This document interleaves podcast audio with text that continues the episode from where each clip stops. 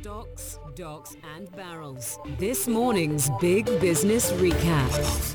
Hey everybody, welcome back to the program. And uh, UAE said it's going to invest $10 billion in Indonesia's sovereign wealth fund as uh, the two countries strengthen their commercial ties.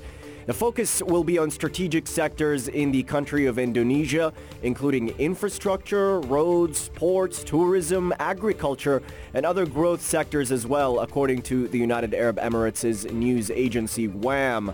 The Indonesian Investment Authority wants to implement strategic projects to support its national development, including the construction of the new capital in Kalimantan.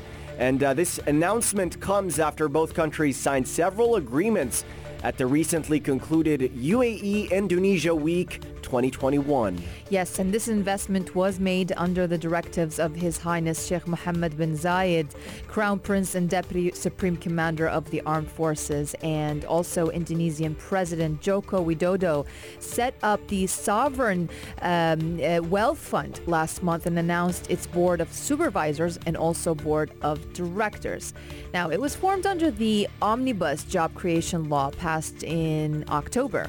And the INA, it seeks basically to attract investment for strategic projects that will support national development, including the infrastructure works and the construction of the new capital in um, uh, Kalimantan uh, as well. And this fund is a d- definitely a turning point in the in the governance and development of Indonesia's development uh, landscape.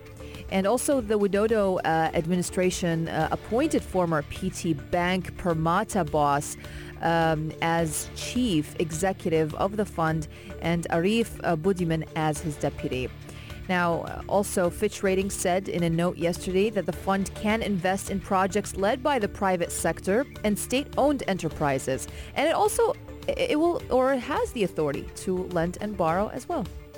Yep, and uh, what a big news as well, isn't it? The investment comes after the UAE Indonesia Week 2021, during which several cooperation agreements were signed related to ports, logistics, strategic and defense industries, engineer, uh, uh energy, tourism and the creative economy, as well as the mangrove farms. Uh, and uh, according to the news agency uh, WAM, the diplomatic ties have strengthened in recent years with an increase in mutual visits by leaders and senior officials in both the countries.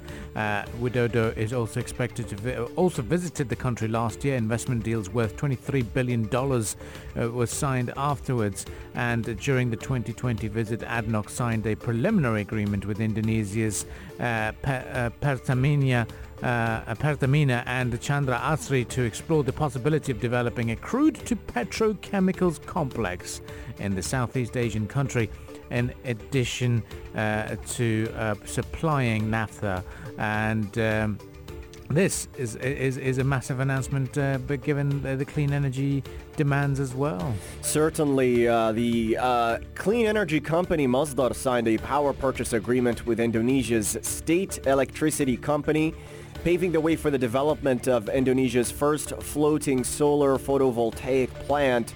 There's been substantial growth in trade and economic ties between the countries. It currently stands at about 3.7 billion uh, in fact, uh, uh, which is remarkable.